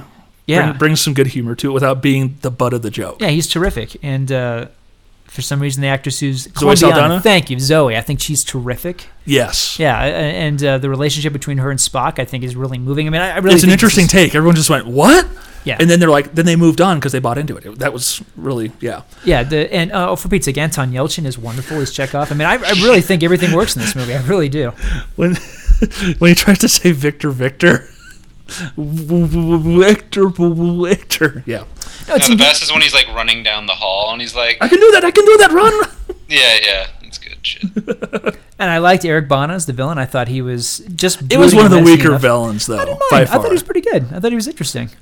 It worked as as a reason to do the reboot. It was about revenge. You know, he was Yeah. all about revenge, and I what thought, I I it worked. what I really appreciated was the fact that they they didn't say you know screw that old Star Trek crap. This is new stuff. It's we're gonna make this work so that everything you love suddenly didn't happen as far as everyone's concerned.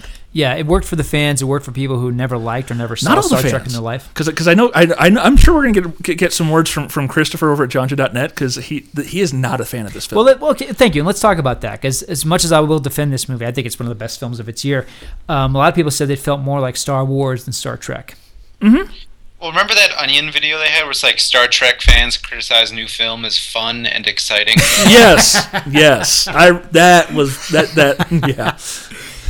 And that's a good point. I mean, this series is, uh, you know, it's notorious for actors in, you know, ill-fitting suits standing around talking about what the logical thing to do, would be. especially in the movies. But the TV series was pretty action packed too. The It original be. series, It could be. I think a lot of it was mostly limited by its budget. It could only do so much. I think it, we would have seen more, I guess, for lack of a better term, swashbuckling type action. Yeah. And there's there is that in this movie. I mean, there's there's a lot of there's so much action in this film, and I think I found it really thrilling the way it was filmed and paced. And uh, no, I don't think. And Karl Urban turned into my favorite part of the thing about that movie. Yeah, Karl Urban is excellent. I really thought the the chemistry between Quinto and and uh, And Chris Chris Pine. Pine. was excellent. Mhm. Yeah, yeah, and, and the scene where he has to like get get a real emotional reaction out of Spock, I thought was wonderful. There's, there's so many things about this movie I love. Uh, even the scene where Leonard Nimoy and uh, and and Quinto share the screen together, I thought was great. Yeah, you know, I understand. I guess I can understand on one hand that it's not quite as politically intrigued and, and nuanced as some of the other films are, but they had to rec- they essentially had to create a whole new universe in in two hours. It might be too soon to look at the film and and kind of because I've heard some people say like, well, you know, the Eric Bana character is almost like Al Qaeda. Like I've heard those kind of comparisons. I just thought it was kind of a weak villain in general. I think there's subtext there, but I think it might be even a little too soon to even assess exactly what it is, um, or even to make that kind of thing. And bottom line, I don't think the movie needs it because this is all about character. There isn't. There isn't. I mean, there are some things that just don't make sense. Like, where did Nero get the freaking ship from? That's nothing Oh, we're ever had. oh, well, no, gonna no, no, no, no. I, okay. You have to though. If you're going to be a Star Trek nerd, I think this is a valid thing. You shouldn't have to read a comic book to figure out where you are before the movie even starts. Do you think the time travel angle worked though? Because I thought it worked just in a in a very plain way. But I mean, of course, there's all sorts of loopholes in a concept that doesn't really exist. I suppose. I mean, I think you know it's kind of like the flux capacitor. You know, like there's all Yeah. sorts of problems there. But I mean, I think for that movie it worked, and like for this movie, I thought the whole way that Spock is introduced was really intriguing. I thought it worked. Maybe perhaps as long as you don't think about it too much. I, and I think that's fair. The, Go ahead. the, the, the, the guys, what are they called again? Orci and Kurtzman? yeah. They're, those guys are like total ding dongs. But so I like I wouldn't go to any script by them for like logic. I think that's kind of the biggest issue with the movie. But I, I think why it succeeds is because of the direction and the casting and the special effects. And Do you think they're ding dongs for this movie or for the other films they did? mostly the other movies they've okay, done. thanks. That's that's yeah, that's what I thought you meant. I But you can see agree this more. a bit of the ding dongness in this too. Not as prevalent, but a bit of it. Fair enough. Uh, it's a fun movie, and I, I love the film. I really do. Would you compare it to Star Trek 4? In terms of balancing humor and audience acce- accessibility and also what the fans want I think and what so. they didn't get? Yeah, because a lot of people aren't going to care that the Rom- that, that Nero somehow got a hold of Borg technology to outfit his little freighters and Uber battleship, Hmm. and that Geordi and Data helped build the ship that Spock went back in. You know all that stuff. Oh wait, that reminds me something I forgot to mention about the uh, Nemesis. Geordi without his visor. No, don't even try. It worked in, in First Contact, I thought. Uh, just they look. He looks weird. Yeah, it was strange. I like the moment in Insurrection where you can see. I thought that was a really moving moment. I think it's one of the few moments in that movie that works. But yeah, I agree. It's uh, LeVar Burton's got really nice eyes, as evidenced by reading Rainbow, and I think uh, it's a disservice taking off that visor. All right then. Okay. I, I, are, are we good talking about Star Trek? What do we want for the sequel? Not Khan. Because uh, here's the thing that no one seems to understand is that you have to set up the character of Khan first. The only reason why he worked in Star Trek 2 is because there's a background. And these films do have a handicap going in in that there is no established universe except what we already know. Yes, we've got Benedict Cumberbatch coming in, and I honestly hope it's a variation on Harry Mudd because he's a he's a person you could throw in at any point and make him like the Joker if you wanted to, just like this maniacal humor character, as opposed to you know oh he's just you know harmless and funny and you know sure he might hurt and blow up a planet, but it wasn't on purpose, you know. I, I just I don't want to see them retread the same ground over and over. They did they've made such a departure and made such a pointed departure from the original. Sorry, go ahead, Ethan.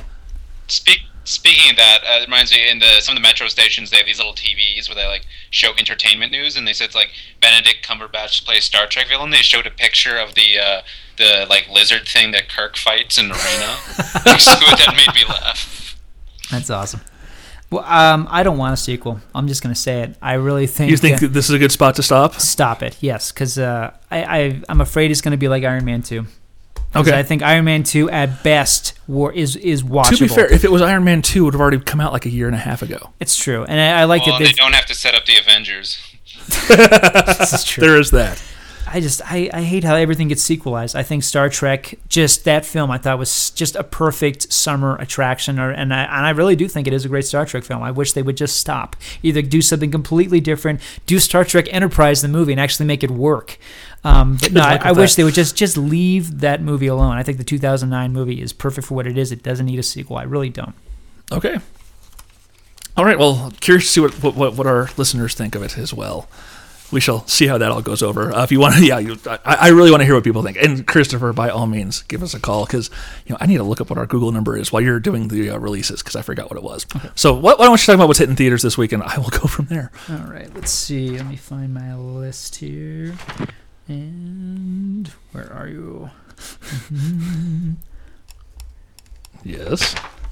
Do, do, you want to borrow my tablet? To Here it is. Sorry, Okay. sorry. I wrote it in really bad, illegible writing, but here it is. Uh, opening on Friday, Big Miracle, the Save the Whales movie, literally the Save the Whales movie with Drew Barrymore and John Krasinski. Yeah. The much hyped Little Scene Chronicle, which uh, the early word has been quite favorable. Has it? Because the trailer looked it looked interesting at least. I think so. Yeah, it, it offers a new spin on it. And apparently, the yeah the early word from test screenings have been very very favorable. So we'll see how that works. And then also Daniel Radcliffe and the Woman in Black. This is the new film from Hammer. Very Yeah. exciting. Yeah. Are, are, are you excited to see that? Yes, I am because uh, I've you know having gone with you to the Mile High Horror Fest where they play that trailer in front of Ad every nauseum. every movie. Uh, I got to say I'm very intrigued by the atmosphere of it, which I think it looks pretty. What do you think of the tra- of the, of the uh, in theater trailers? Have you seen those? Like where it's like they have like a camera moving around the theater, Oh, and then suddenly like she's sitting behind someone, and oh, it's scary. Those are so cheesy. Oh, and I've are. seen I've seen those done for movies that aren't even remotely scary too. So I, Yeah. I don't think I trust those trailers. Oh no, not at all. Yeah. And then in, in limited release from the director of The House of the Devil, Ti West, The Innkeeper, starring Sara Paxton and Kelly McGillis from Top Gun. Yeah, unless you just want to watch it now, and you can watch it on demand on Amazon or wherever else. Oh, 10 I want to see it. No, I will see it in the theater. He, Mr. West will get my money from from the box office. we, I, I might have to hitch a ride up with you for that. okay, one. yeah, let's do it. Let's do yeah, it. That'd be yeah. fun. We'll see. We'll see. All right, and then coming to home vi- video this next week. Well, as Dave laughed as he gave me this title, The Twilight Saga. It's a saga now. The Twilight Yes. Saga, Breaking Dawn Part 1. For what it's worth, best one in the series, hands down. They're finally they finally made a decent movie. Not a great movie, but a decent movie. So Take that for whatever it's worth.